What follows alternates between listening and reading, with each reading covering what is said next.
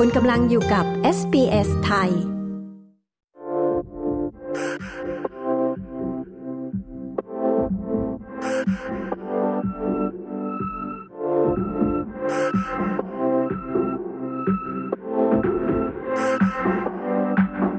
ุณลีลาวดี มโนเย็น หรือครูลีลา ติวเตอร์การสอบ IELTS การสอบภาษาอังกฤษที่หลายคนต้องเคยได้ยินชื่อนี้ จะมาอธิบายถึงการสอบค่ะ ว่ามีอะไรบ้าง รวมถึงชี้จุดบกพร่องที่คนไทยมักจะพลาด และคำแนะนำในการเตรียมตัวสอบค่ะ ดิฉันชลดากรมยินดี SBS ไทยรายงานค่ะ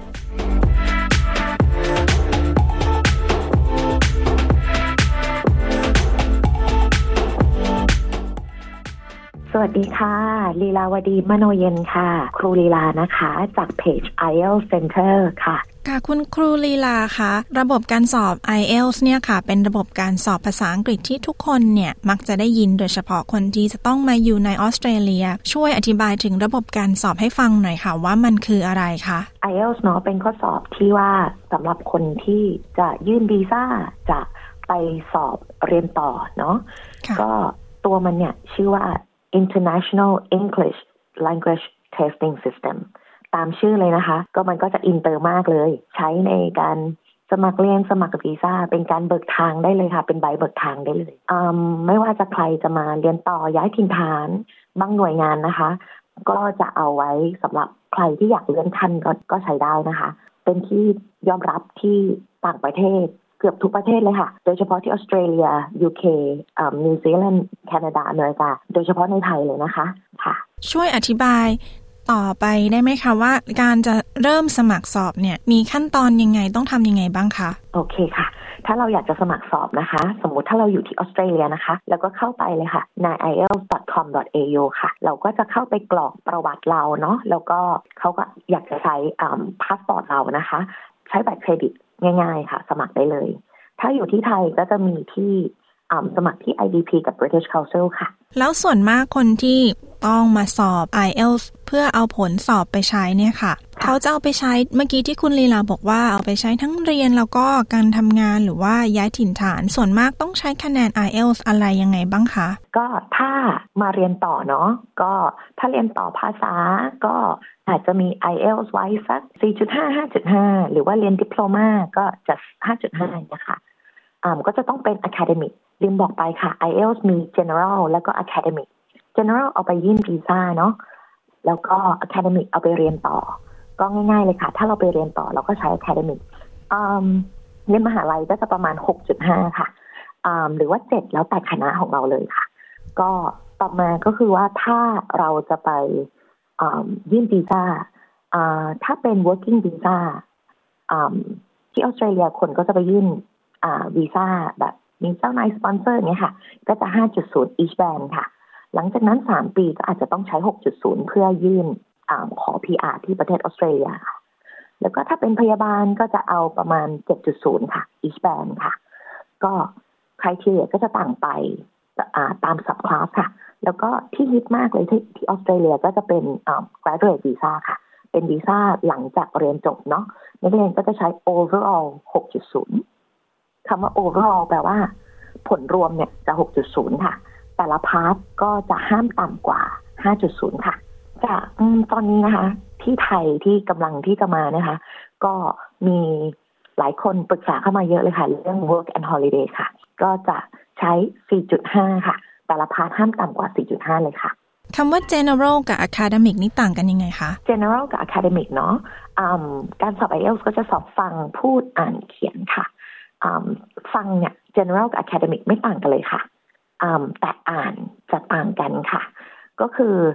ต่างกันตรงที่ว่าเนื้อหาของ general จะง่ายกว่านะคะ แล้วก็จะสั้นกว่าค่ะ ในช่วง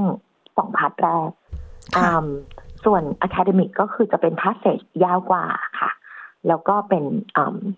เป็นวิชาการมากขึ้นนะคะ แล้วก็การสอบการเขียนค่ะ ก็คือจะมีสอง part นะคะ part แรกอของ general ก็จะเขียนจดหมายค่ะ ส่วน academic ก็จะเป็นออธิบายกราฟ อธิบาย process map นะคะ แล้วก็อันนี้ก็คือจะเป็นส่วนที่ต่างกัน แล้วก็ส่วน essay จะเหมือนกันทั้งคู่ค่ะ ส่วนพูดก็จะเหมือนกันทั้งคู่ ก็คือว่าสรุปแล้ว general กับ academic ต่างกันสองจุดค่ะ เรื่องการเขียนนะคะพาร์ทที่หนึ่งกับการอ่านค่ะ โอเคค่ะ เวลาเท่ากันไหมคะ ในการเท่ากันหมดเลยค่ะ โอเคค่ะ เมื่อกี้ที่ครูลีลาบอกว่ามีฟังพูดอ่านเขียนช่วยอธิบายตรงนี้ให้ฟังหน่อยได้ไหมคะ เพราะว่าตรงนี้นี่น่าจะเป็นตัวข้อสอบของ IELTS เลย ได้เลยค่ะ ฟังพูดอ่านเขียนเนาะ เริ่มที่ฟังก่อนกันแล้วกันค่ะจริง ๆ แล้วมันมีสอบแบบคอมแล้วก็แบบเปเปอร์นะคะ ก็คือว่าถ้าคอมเนี่ยผลจะออกเร็วกว่านะคะสองวันก็รู้ผลแล้วค่ะสองถึงห้าวันเนาะก็จะรู้ผลส่วนเปเปอร์เนี่ย ก็จะสอบกระดาษอะค่ะ แล้วเราก็จะรอผลประมาณสิบสามวันค่ะ ข้อสอบฟังเนาะถ้าแบบคอมเนี่ยเราก็จะฟังประมาณประมาณนะคะสามสิบนาที แล้วก็มีเวลาถ่ายคำตอบอ ประมาณสองนาที ดังนั้นถ้าใครไปสอบคอมเนี่ยค่ะ เราก็จะต้องเขียนคำตอบลงไปเลยนะคะ เพราะว่าเรามีเวลาอ่าน้อยที่เราจะเหมือนเขียนลงไปที่หลังบางคนแบบชินกับการสอบ paper อย่างเงี้ยค่ะ ถ้าสอบ paper เนี่ยเราจะมีเวลาฟังประมาณสามสิบนาทีเนาะแล้วก็ตอนถ่ายคำตอบไปมีสิบนาทีนะคะ ก็อันนี้จะเป็นความต่างกัน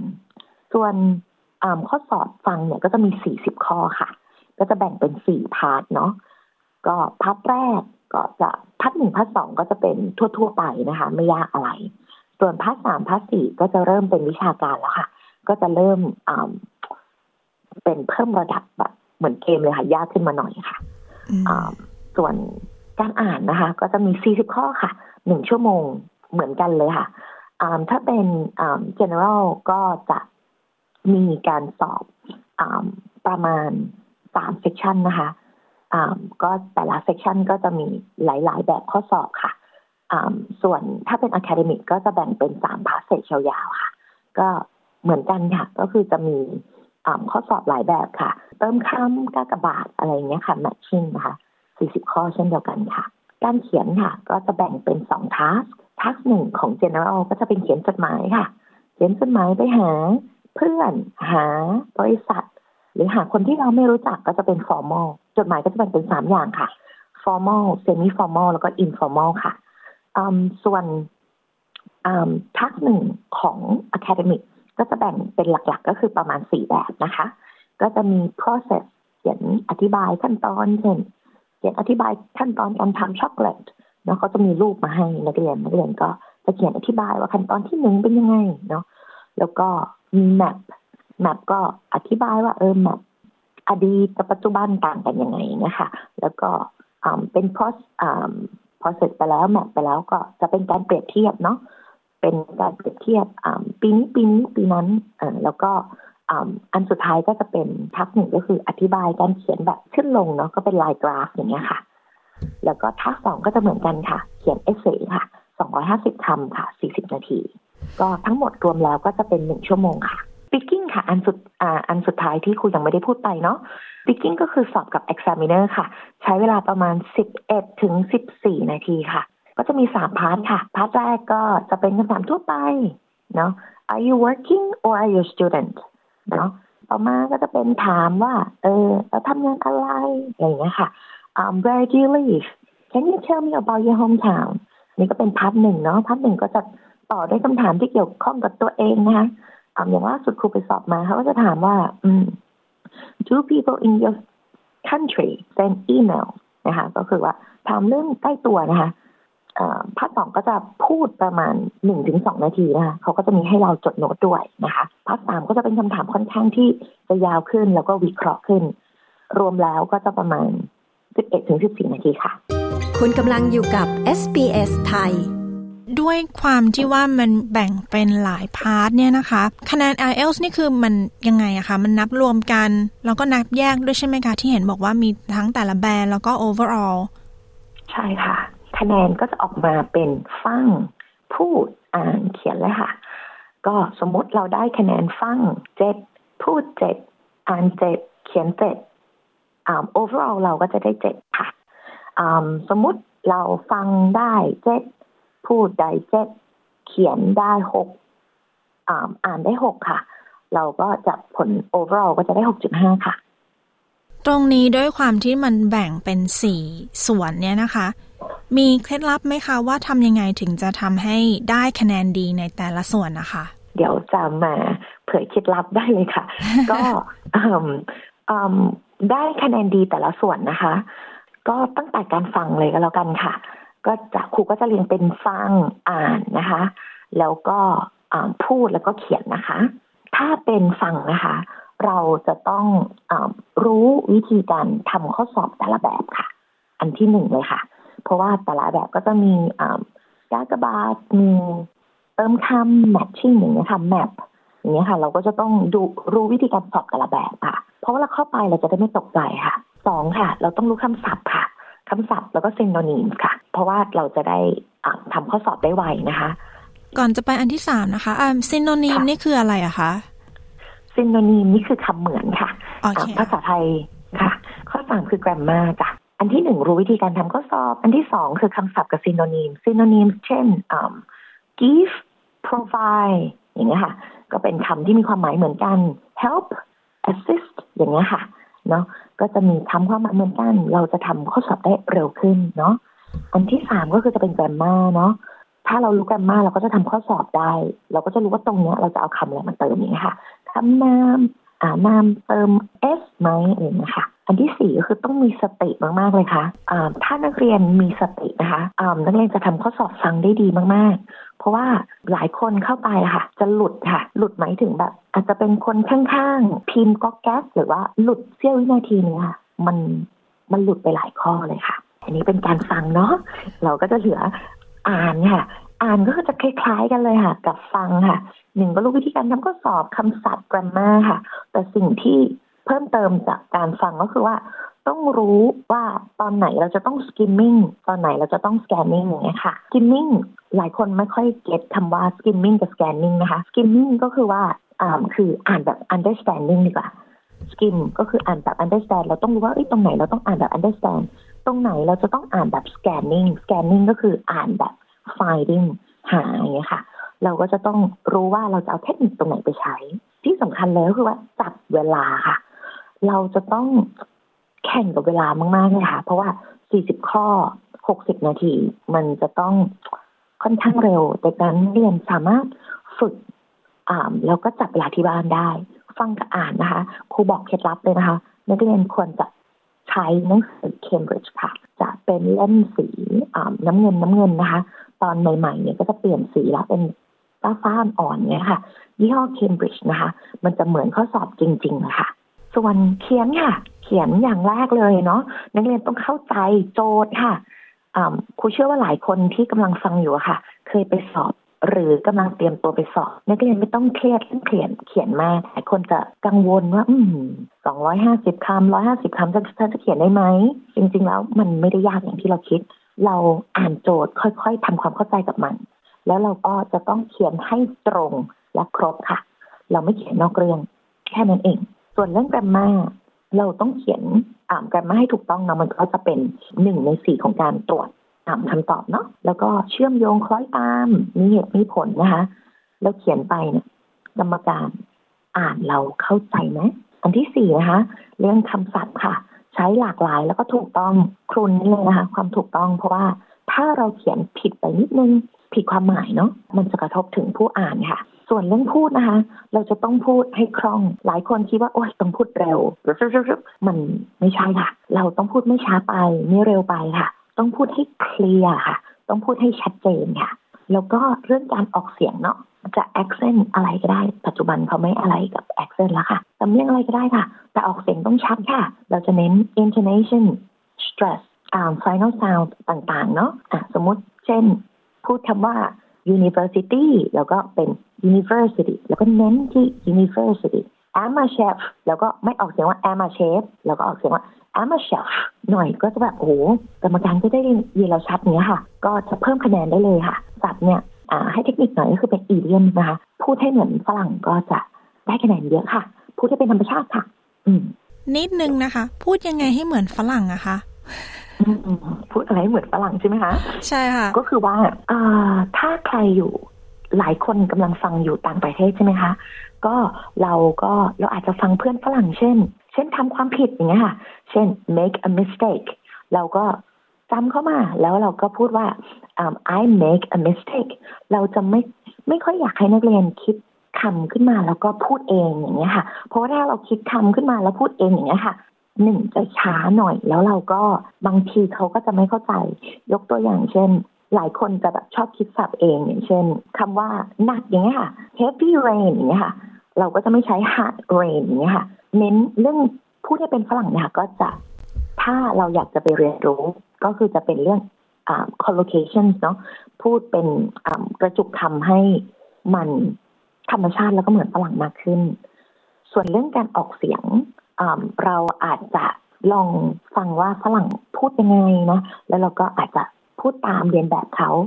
ส่วนใครที่ฟังอยู่จากไทยนะคะ เราไม่ต้องเครียดไปเพราะว่า ปัจจุบันมีสื่อต่างๆ เยอะแยะมากมายเลยค่ะ เราก็สามารถฟังแล้วก็พูดเรียนแบบได้เลยค่ะ นักเรียนครูหลายคนค่ะ พูดตามหนังค่ะ แล้วก็ฝึกออกเสียงตามค่ะ แล้วก็พอสแล้วก็พูดตามค่ะ โอ้โหอยู่ที่เมืองไทยได้คะแนน 8.0 ค่ะ ก็มีค่ะ ในปิกิ้งค่ะ โอเคค่ะอ่าพอจะทราบไหมคะว่าส่วนมากคนไทยเนี่ยจะผิดพลาดตรงส่วนไหนคะในเอลส์ก็จะเป็น ถ้าเป็นเรื่องการฟังเนี่ยค่ะสะกดผิดแล้วค่ะสะกดผิดได้ศูนย์แต้มค่ะ เช่นคำว่าโยกะโยคะนะคะ y o g a นะคะถ้าเราเป็น y o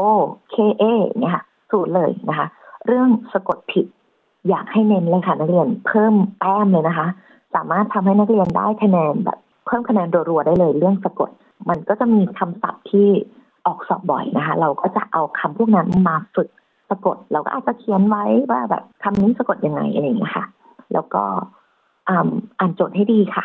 แล้วอีกอย่างหนึ่งประเด็นเลยก็คือว่าเรื่องเติม s ไม่เติม s ค่ะ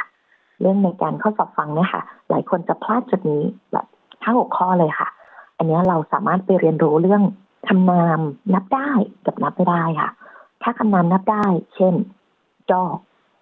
นี้ค่ะ หลายตัวกับ dog เติม s บางทีหูเราค่ะ มันจับไม่ค่อยได้ค่ะในห้องสอบ เราก็อาจจะช่วยเอา grammar มาช่วย หรืออย่างเช่นคำว่า furniture furniture เป็นคำนามนับไม่ได้เงี้ยค่ะ เราก็ไม่เติม s ก็จะเป็นเรื่องการฟังเนาะส่วนเรื่องการอ่านค่ะ หลายคนจะมีปัญหาเรื่อง true false not given เนาะแล้วก็ matching heading แล้วก็เติมคำวิธีการแก้เนาะนักเรียนสามารถไปฝึกเรื่องแต่ละจุดที่นักเรียนเป็นจุดอ่อน แล้วก็นักเรียนเอามา มันก็จะช่วยเพิ่มคะแนนได้ เพราะว่าถ้านักเรียน รู้จุดอ่อนของเรานะคะ ในการอ่านมันทำให้เร็วขึ้นได้เนาะส่วนการเขียนค่ะ หลายคนจะเขียนไม่ทันค่ะ ไม่มีไอเดียค่ะ แล้วก็จะคิดคำศัพท์ยากๆค่ะ เราก็อาจจะแก้ไขโดยการที่เราก็จะฝึกให้มากขึ้น มันจะเขียนทัน ส่วนเรื่องไม่มีไอเดียเราอาจจะอ่านมากขึ้นค่ะ มีอินพุตจากการอ่านมากขึ้น มันก็จะออกมาเป็นเอาพุตในการเขียนคำศัพท์ไม่ต้องคิดยากจ้ะเขียนอะไรที่เรา มั่นใจค่ะ แล้วเราจะเขียนได้ดีค่ะ เรื่องการพูดค่ะหลายคนพลาดเพราะว่าตื่นเต้นพอตื่นเต้นเนี่ยมันจะพูดบุกไปวนมาไปหมด เข้าไปถ้าเราตื่นเต้นเราก็จะมีเดทแอร์ค่ะ การที่มีเดทแอร์เนี่ยนะคะ เราจะอาจจะเงียบไปนะมีหลายปัจจัยอาจจะฟังคำถามไม่ดีนะคะถามเขาได้ค่ะ กรรมการ กรรมการถามเขาได้ what do you mean by อะคำนี้แปลว่าอะไรคะ Can you please repeat the question พูดซ้ำได้ไหมคะ ถามเขาได้ค่ะ Can you explain the question ถามได้ค่ะว่า เฮ้ยเขาถามว่าอะไรอะไรอย่างเงี้ยค่ะ ถ้าเราไม่มีไอเดียในเรื่องนั้นๆ ก็พยายามจับคีย์เวิร์ดนักเรียน แล้วเราก็สามารถเอาคำคำนั้นมาแตกแยกย่อยเป็น เฮ้ย สมมติสมมตินะคะ เขาถามมาเรื่อง um, advertisement ก็เอาคำคำนั้นเนี่ยมาคิดว่า who what when where why ใครทำอะไรที่ไหนอย่างไรเนี่ยมันจะช่วยเพิ่มคำตอบให้เราได้ค่ะ ค่ะแล้วสมมุติว่าถ้าสอบแล้วผลสอบเนี่ยค่ะ ไม่ได้เป็นไปอย่างที่หวังไว้เนี่ย ต้องทำยังไงต่อไปคะถ้าสมมติว่าจะต้องสอบใหม่ สมัครสอบได้เลยไหมคะ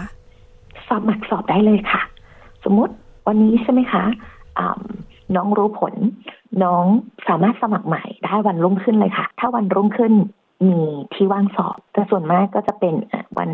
ถัดไปวันสองวันถัดไปอย่างเงี้ยค่ะ ขอสอบใหม่ได้เลยค่ะ ครูบอกเคล็ดลับอีกอย่างหนึ่งค่ะ สมมุติเรารู้ผลมาแล้ว แล้วเราไม่พอใจกับคะแนน เราสามารถขอ remark ได้ค่ะ ตามชื่อเลยค่ะ remark แปลว่า re แปลว่าอีกครั้งเนาะ mark แปลว่าตรวจข้อสอบ remark เราจะขอให้เขาตรวจข้อสอบใหม่ได้ค่ะ มีค่าธรรมเนียมเนาะถ้าเป็นที่ไทยก็จะประมาณ 4,000 บาทนะคะ ที่ออสเตรเลียก็ประมาณ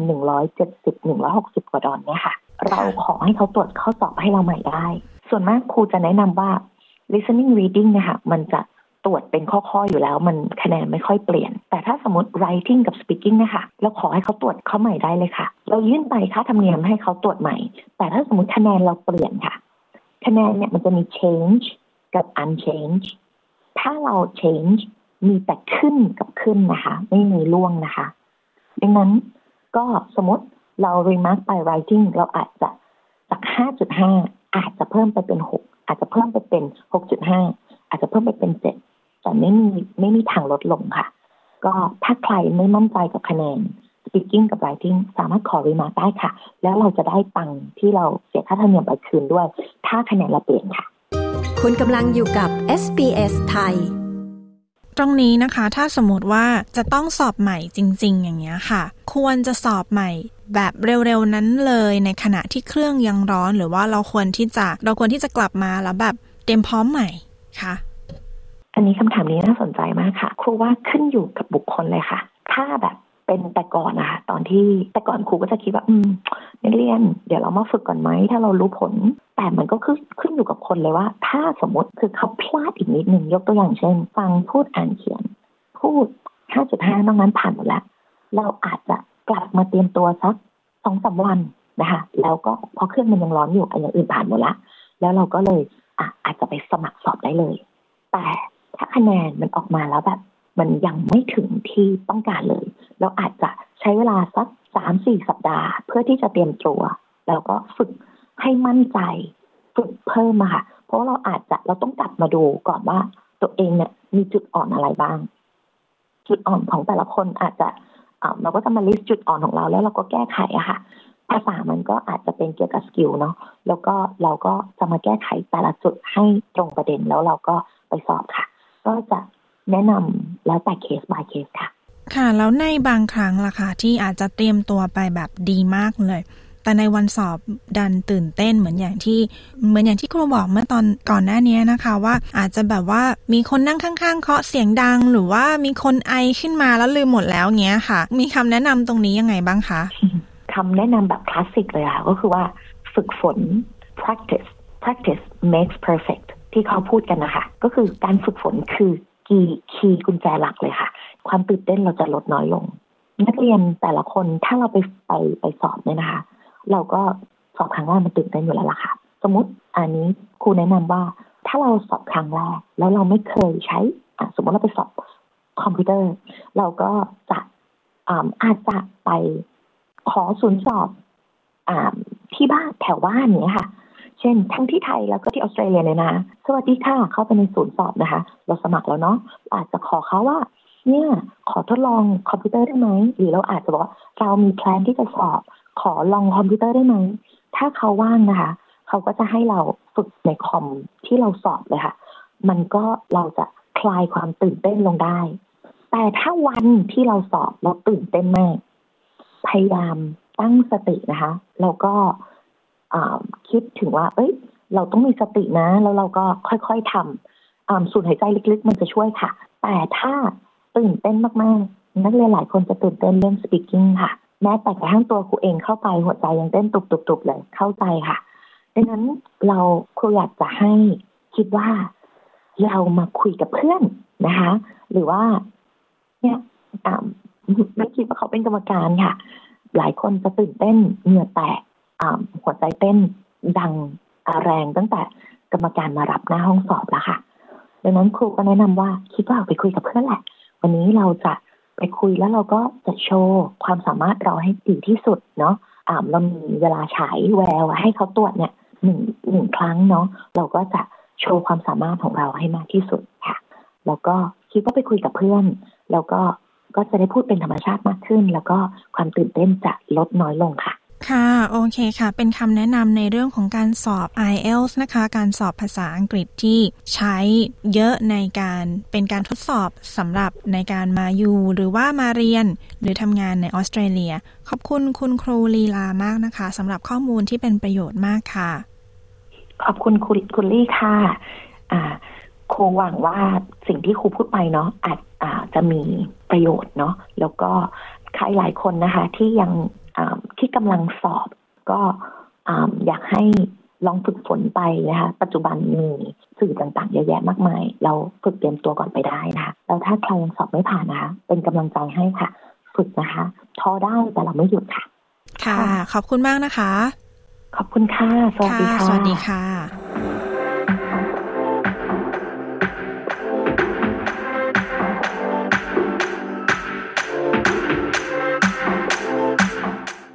ที่จบไปนั้นนะคะ คือบทสัมภาษณ์ของคุณลีลาวดี มโนเย็น ติวเตอร์สอบ IELTS คนไทย ซึ่งคุณครูลีลาก็ได้พูดถึงการสอบ IELTS เฉพาะในภาคที่ต้องการไว้ด้วยนะคะ คุณผู้ฟังสามารถค้นหาบทสัมภาษณ์ของคุณครูลีลาในเรื่องนี้ได้นะคะ ในเว็บไซต์ SBS ไทยหรือในพอดแคสต์แพลตฟอร์มอื่น ๆ ค่ะ ดิฉันชลดากรมยินดี SBS ไทยรายงานค่ะ